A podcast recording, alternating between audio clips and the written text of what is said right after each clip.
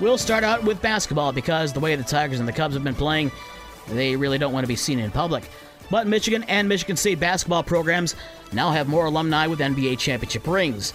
This after Golden State beat Boston 103 to 90 to win the series in six games for the fourth NBA title in their last eight seasons. Stephen Curry had 34 points for the Warriors and was named the Finals MVP for the first time in his career.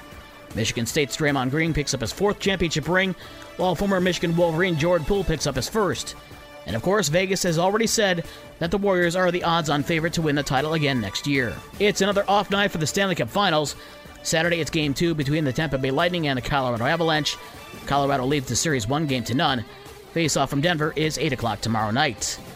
Okay, now I guess we'll talk baseball. The Tigers have now lost their fifth straight, and they had a 1 0 lead heading into the ninth, thanks to seven scoreless innings from Tiger starter Beau Brieske but closer Gregory Soto allowed a bases clearing three run triple with two out on the top of the ninth by the Rangers' Ezequiel Duran as Texas beat Detroit 3 1.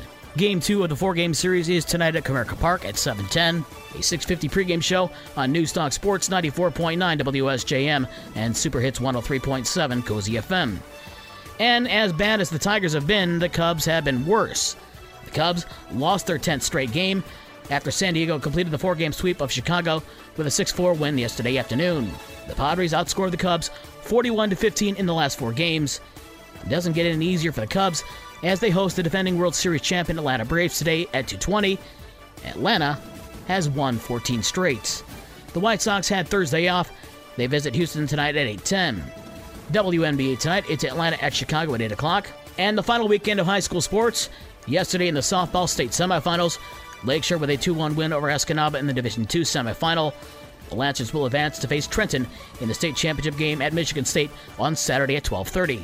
Mattawan was eliminated in Division 1 with a 4-2 loss to Allen Park. The boys baseball semifinals are today, also at Michigan State. Today, Buchanan will face Standish Sterling in the Division 3 semifinal at 5 o'clock. The winner will face the winner of Detroit Edison and Pewamo-Westphalia in the title game on Saturday at 5 p.m. The Division 4 Girls Soccer State Championship game is tonight, also at Michigan State. Kalamazoo Christian will face Royal Oak Shrine at 1 o'clock. And for more sports and the scores from last night and the schedule of today's games, visit the podcast page on this station's website. With your morning sports for Friday, June 17th, I'm Dave Wolf.